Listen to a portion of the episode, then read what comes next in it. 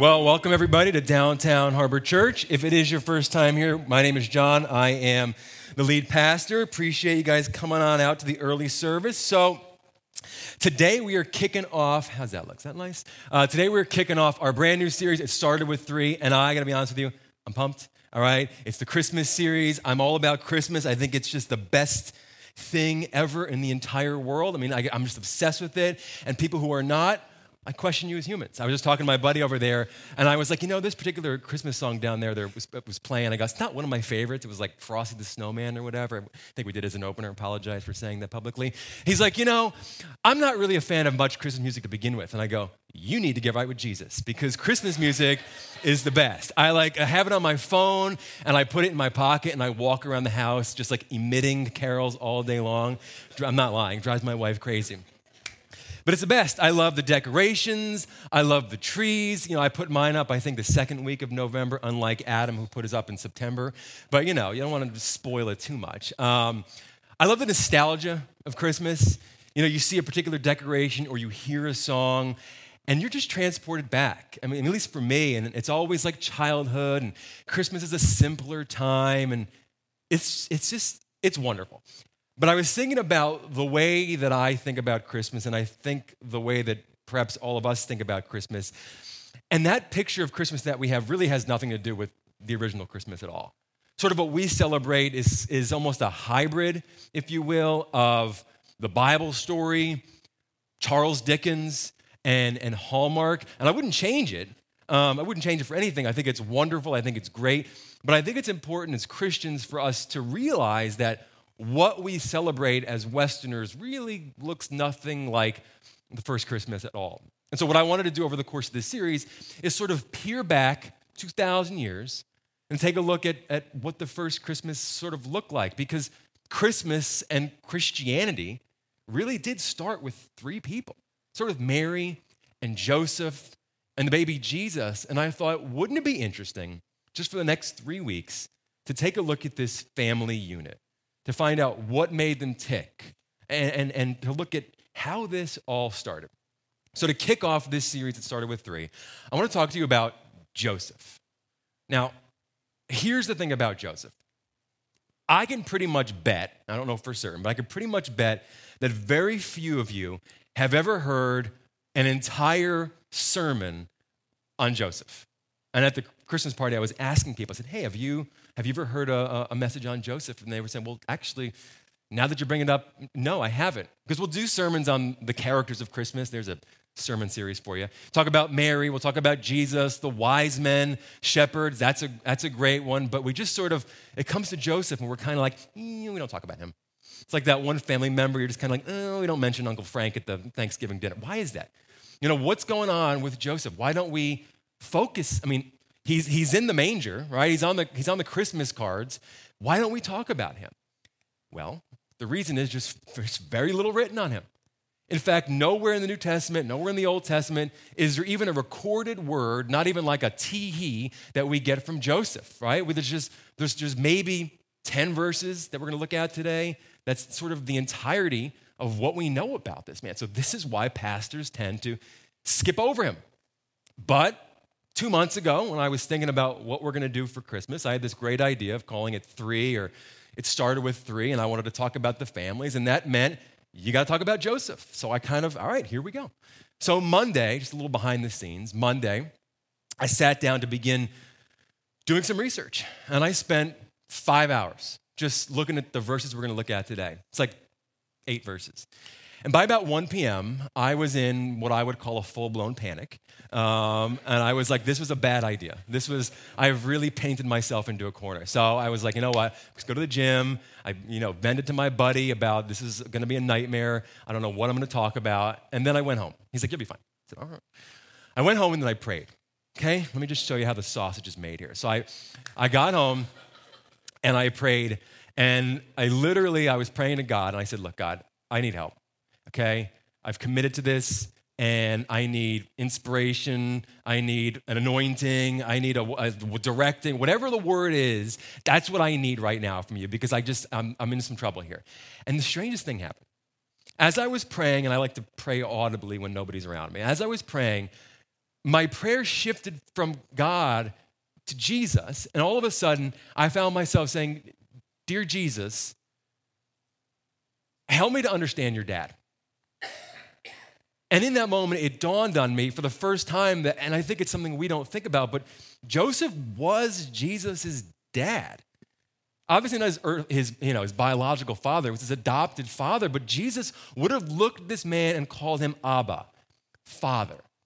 And I was thinking about Thanksgiving, which just passed. I was over in Naples for four days with my folks, and I was thinking about my dad. And I was like, I was thinking about, you know, who is he to me? What did I see in him as I grew up? How did his life and his, you know, characteristics, how did that impact me and, and influence me? And I was thinking, you know, what did Jesus learn from Joseph? What did Jesus see in his dad, Abba? What, how, you know, what kind of ways did this man Joseph, who we don't talk about a lot, what ways did Joseph impact the Savior of this world? And more importantly, why did God, Yahweh, why did he choose Joseph? Because he chose him. Why did he choose Joseph to, to rear and raise and protect the coming Messiah? So today, I want to take a look at this guy. I'm going to take a look at Jesus' dad. I want us to look behind the scenes and find out a little bit more about this guy who we really don't know much about. So, it starts off in Matthew 118. It says this This is how the birth of Jesus, the Messiah, came about. His mother Mary was pledged to be married to Joseph. But before they came together, she was found to be pregnant through the Holy Spirit. Let's land on this for a couple of minutes. Let me talk about a couple of things. Number one, so it says that they are pledged to be married. And as Americans, we kind of think of that. We think, all right, well, they're, in, they're, they're engaged, they're fiance and, and fiance, and, and they're going to get married at the wedding pretty soon, because that's sort of how we think about it. Not exactly, right? Because as Americans, you get engaged, uh, depending on how long you've been dating for. In the South, it's like a year. In the North, it's 15 years. But after that, you get engaged. You get engaged. People in the room right now, and they're getting this. Come on, you know. But you get engaged, and then you know you almost don't get married because planning a wedding is so brutal. But then you get married, and you're good. Okay.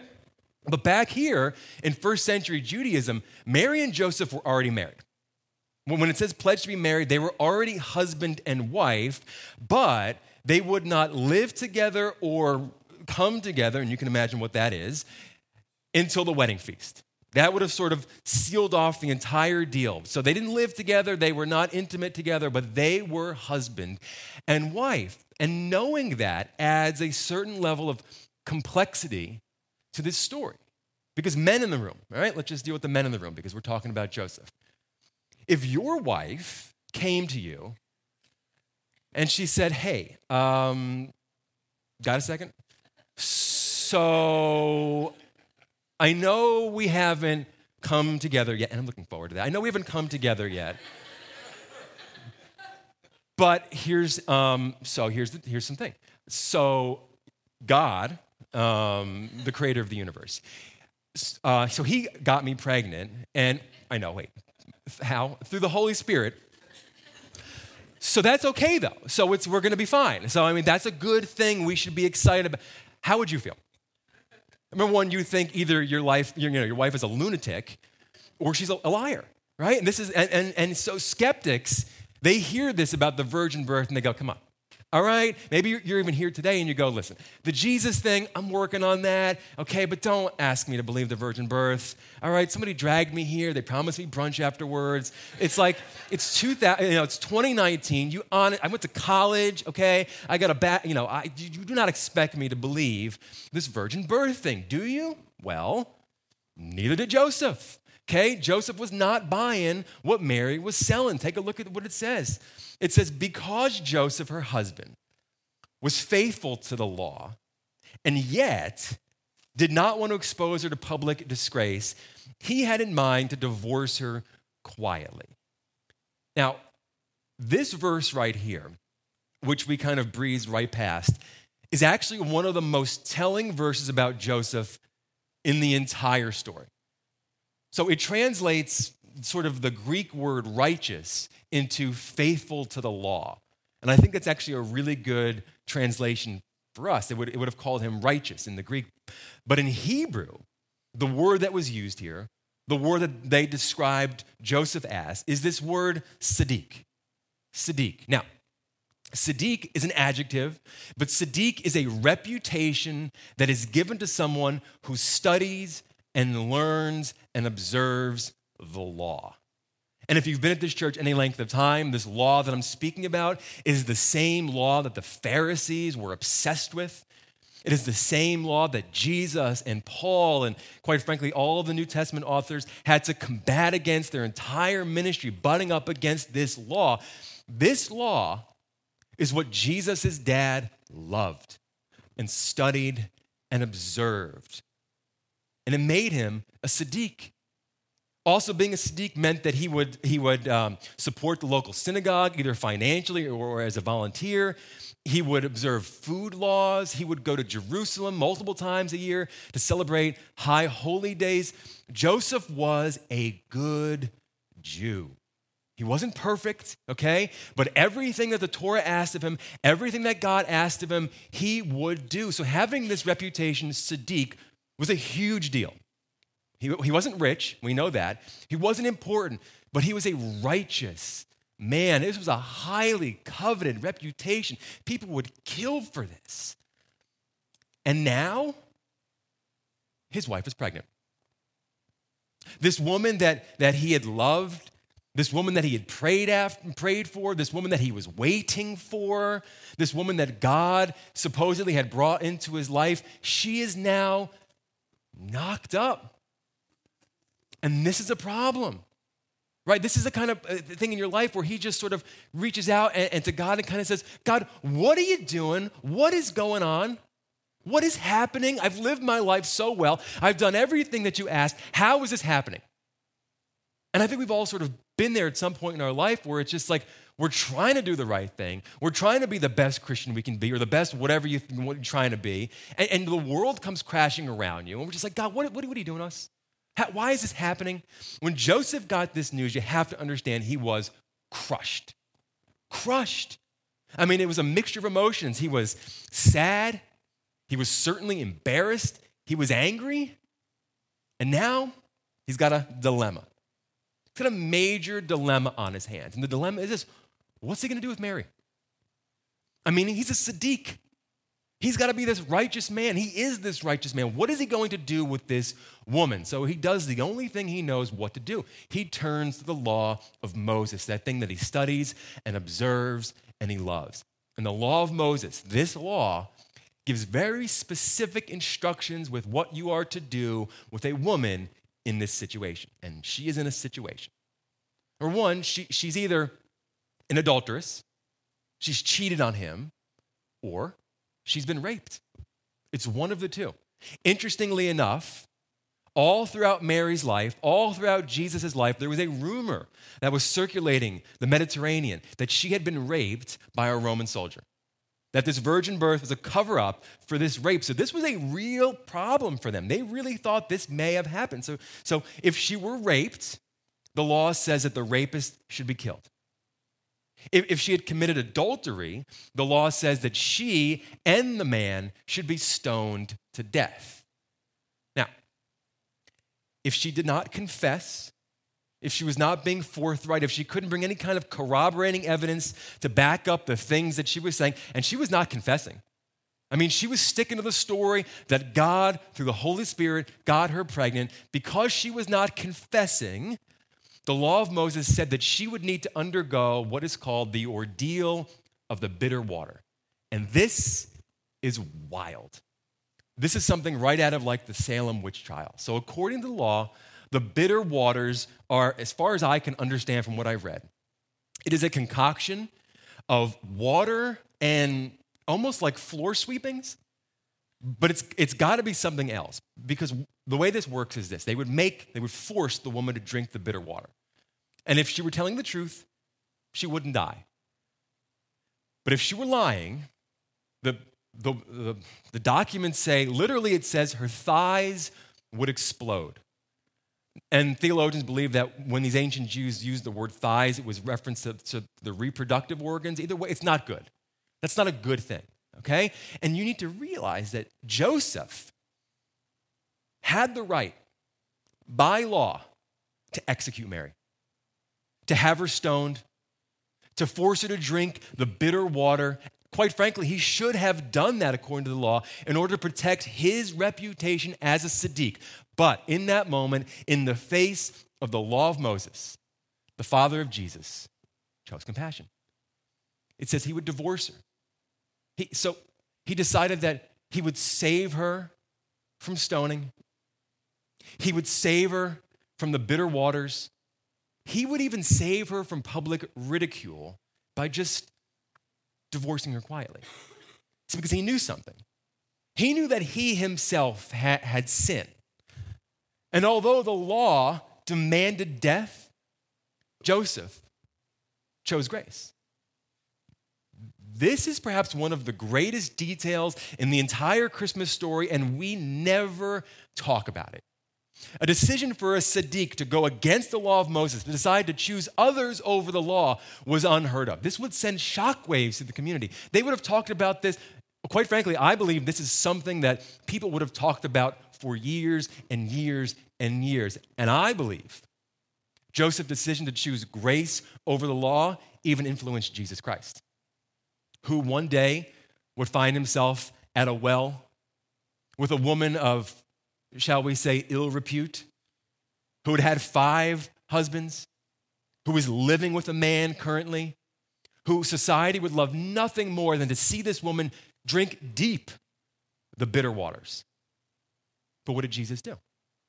He looked at this woman and he offered her the living water and gave her a second chance. Jesus one day would be in the temple, and the religious leaders of the law caught a woman in adultery, red handed, dragged her up the temple steps into the temple yard, threw her at Jesus' feet, and said, Rabbi, the law of Moses states that she should be stoned. What say you? And famously, Jesus looked at them and said, you who have no sin in your life, you cast the first stone. And they left. And Jesus bent down and lifted the woman up and said, Woman, where are your accusers? She says, They're gone. And then he said, I do not condemn you either. And it's very difficult for me to ignore this connection between Joseph's life and his son Jesus' ministry. So Joseph says, you know what? I'm going to I'm going to divorce her. I'm going to do it quietly. Scripture continues. But after he had considered this, that's a divorce, an angel of the Lord appeared to him in a dream and said, Joseph, son of David, do not be afraid to take Mary as your wife, because what is conceived in her is from the Holy Spirit. Did you ever ask yourself what he was afraid of? Answer that in a second. Continues. She will give birth to a son, and you are to give him the name Jesus because he will save his people from their sins. This is a fascinating section of scripture because what this shows us is that God really does have a plan for every single one of our lives, but he's not going to force that plan on us.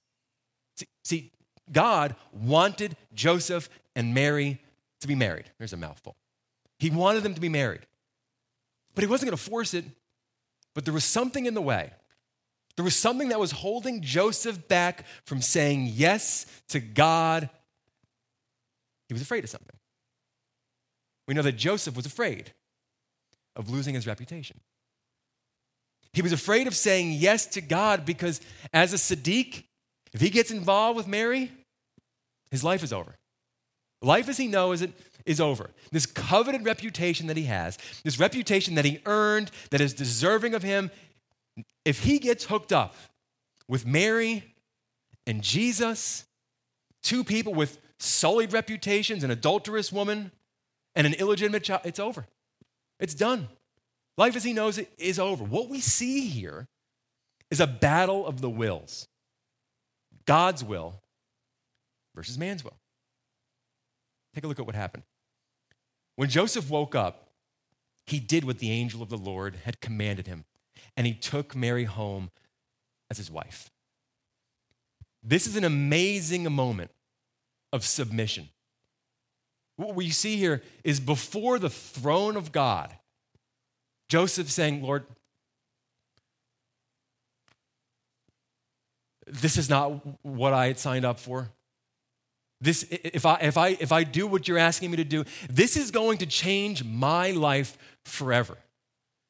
This is going to put a target on my back, perhaps for the rest of my life. But not my will, Lord. Let your will be done. And in this moment, this decision to submit his will to God changed the world forever. And that Christmas, Joseph did lose his reputation, but he gained an identity the father of Jesus Christ. See, Joseph knew something. He knew the importance of putting faith into action. He understood that it's one thing to say you believe in God. It's one thing to say you read the scriptures and even be able to, you know, quote the scriptures. But are you willing to put your love into action? Are you willing to, to say yes to God's plans even when you don't understand them? Are you willing to say yes to God's plans for your life even when they go in the opposite direction of what you thought your plans were going to look like? Are you willing to follow God wherever He leads? Once Jesus was finally born, things got dangerous. And the angel of the Lord appeared again to Joseph. We read, Get up, the angel said. Take the child and his mother and escape to Egypt. Stay there until I tell you, for Herod is going to search for the child to kill him. Continues. So he got up. He took the child and his mother during the night and left for Egypt, where he stayed until the death of Herod. No questions asked. He just responded in faith. And I don't think we think about this, but this was a major, major sacrifice for this family and for Joseph. Because Joseph was sacrificing economic security, financial security. He was leaving behind a household income as a carpenter, a profession, a vocation that was probably built up generation after generation after generation. He was leaving that behind. He was sacrificing his hometown. He was sacrificing his comfort zone. He was sacrificing his safety net of family members, all in faith, all in an effort to escape Jerusalem, to escape Bethlehem, to escape Israel, to go to Egypt to protect his son the coming Messiah. James, who is a New Testament author, he's got a line that I think perfectly captures sort of the essence of what we see in the life of Joseph. Here's what James says What good is it, dear brothers and sisters, if you say you have faith, but you don't show it by your actions. See, Joseph, as a Siddiq, was a man who was famous for his faith. But he knew that unless he sort of put his head knowledge in God into action, it was worthless. It really didn't, it didn't, it didn't mean much. And, and so he showed his faith in God when he was compassionate to Mary, when he chose others over the law, when he chose grace over the law. He proved his faith when he submitted his will to God's will, saying that he would marry Mary, saying that he would adopt this child who was to be named Jesus.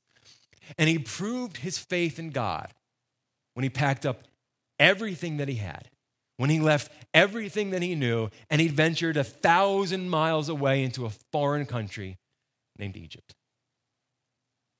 Now, I don't know this for certain, but I have to believe that when James wrote these words, he had to have been thinking of Joseph, who, if you don't know, was his dad also. So, what's the practical? What do you do with a message like this? So, the New Testament amazingly doesn't record a single word of Joseph's but it's clear that his actions spoke volumes. His actions, the way that he lived his life as a father, I firmly believed influenced our Savior, Jesus Christ. So, the first practical that I have for you today is I would challenge you to leave a life of a legacy of faith. Leave a legacy of faith. Parents in the room, grandparents in the room, aunts, uncles, you know what? Everybody, just adults. How about that? What are your actions showing the next generation about their God? Are you living a life of bold faith? Are you living a life that shows your children and children the, the importance of loving other people? Luke captures an amazing scene, if you will, of something in the life of the teenage Jesus, a time that we don't have much about. But he says something amazing. He says, And Jesus grew in wisdom and stature and in favor with God and man. And what this verse shows us in the context of where it's found is that Jesus was watching his parents and he was learning and he was growing. And this just lets us know that our kids are watching us too. So, what are we teaching them? Because they're going to learn. And you have the opportunity, you have the chance, you have the ability to give your kids and the kids around us the greatest gift there ever is faith in Jesus Christ. Secondly, my hope this Christmas season is that you would begin to understand that God's risks always have rewards. So, when God asked Joseph to do what he did, that was a massive, massive risk with real consequences. But it ended up being the biggest blessing in Joseph's life, and it literally changed the world as we know it. So, my question to every single one of you today is this Is God leading you to do something you're afraid of? And I understand this is uh, improper grammar, okay, but go with me. If I were to say it right, it would look weird. Okay, is God leading you to do something of which you are afraid? Anyway, okay? Right, exactly. We're like, what's wrong with that guy? Okay? Is God leading you to do something that you're afraid of? Is God currently pushing you outside of your comfort zone, leading you and calling you to make a decision, to do something, to follow a plan that's making you a little nervous, that you're a little nervous about, to a little afraid to say yes to? Are you perhaps somebody in this room who is this close, like this close to saying yes to Jesus Christ, to putting your faith into Jesus, but you're afraid of what your family might say? You're afraid of what your culture might say. You're afraid of what your friends might say if you were to say publicly, I'm a Christian. Jesus came to this earth to die for my sins, and I've been made right with God because of him. Are you afraid? Because that is a scary thing, but here's what I know from the story of Joseph that God does have a plan for every single one of our lives, and He is not going to force that onto any single one of us. But you can trust Him, and you just need to leave the consequences up to Him, and He will work all of that out. Do not worry. so, this week, as we kind of reflect on Joseph, this amazing man who unfortunately has not gotten enough airtime, remember, it started with a father who put his faith into action, who influenced the Messiah of this world, who we can learn from as parents, grandparents, friends, and Christians. Let me pray for us. Heavenly Father, I want to thank you for the opportunity that we could come together today and begin to celebrate this amazing season of Christmas, God. It's a magical time of year, and I mean that. And God, you saw in your wisdom that not much was recorded about this man, Joseph. But what we do have speaks volumes.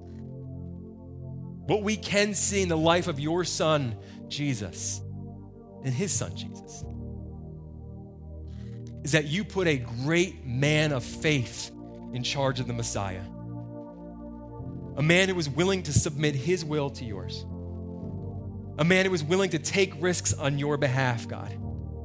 And I am so thankful that he was able to keep Jesus safe.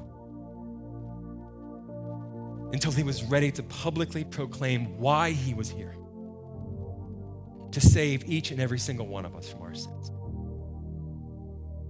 This Christmas season, Lord, I just pray that you would meet every single one of us out of our needs.